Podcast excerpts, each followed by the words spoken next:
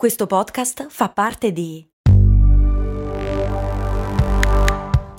Voice Podcast Creators Company. Vi ricordate quando con Il mondo suona così vi ho portati a Cuba, Zanzibar e Giamaica? No? E infatti non l'avevo ancora fatto.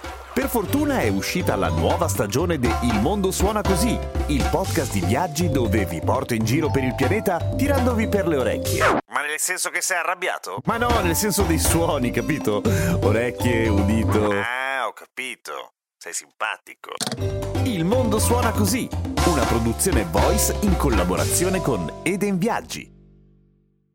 Il patron Norberto, oltre a regalarci una bellissima sigla melensa di CMU col piano, chiede come mai la carta forno si brucia con una fiamma libera mentre nel forno non si scalda. Come mai?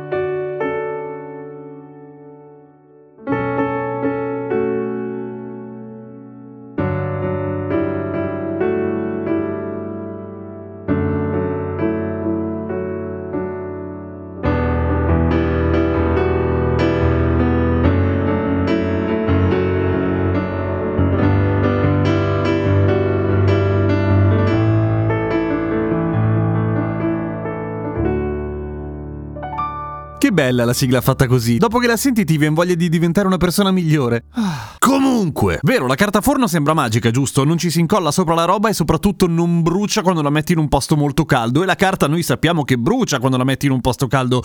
Oppure non così tanto. Allora, la cosa è questa. Molti di noi se si chiedono a che temperatura brucerà la carta, probabilmente penseranno al titolo di un libro di Ray Bradbury che si chiama Fahrenheit 451, proprio perché nel libro racconta come i libri venivano bruciati in un futuro distopico e la temperatura temperatura a cui brucia la carta dovrebbe essere 451 gradi Fahrenheit, ovvero 232,778 gradi per essere precisi, gradi veri intendo, non quelli delle patatine. Ma è vero? Non così tanto, nel senso che probabilmente il buon Bradbury cannò di un po', traducendo tra Fahrenheit e gradi centigradi un trattato di fisica che parlava di carta particolare che bruciava a temperature assurde, cioè molto alte, per cui disse un po' una minchiata. Ciò non toglie che il libro sia molto fico. Ah, anche critico letterario, però. Ma la verità è che la maggior parte della carta brucia più sui 250 gradi, a dir la verità. Ma per darvi un'idea di quanto la carta sia in realtà più resistente alla temperatura di quello che noi pensiamo, basti pensare a quando stampiamo la carta nelle stampanti laser. La stampante laser, adesso non vi spiego il procedimento, ma l'ultima fase attraverso cui passa un foglio è quella della fusione del toner sulla carta. Vale a dire che il foglio passa su un rullo che di solito è a più di 400 gradi per fondere il toner. Ci passa rapidamente, per cui non prende fuoco, ma è anche la ragione per cui se appoggiate i polpastrelli sul foglio di carta nel momento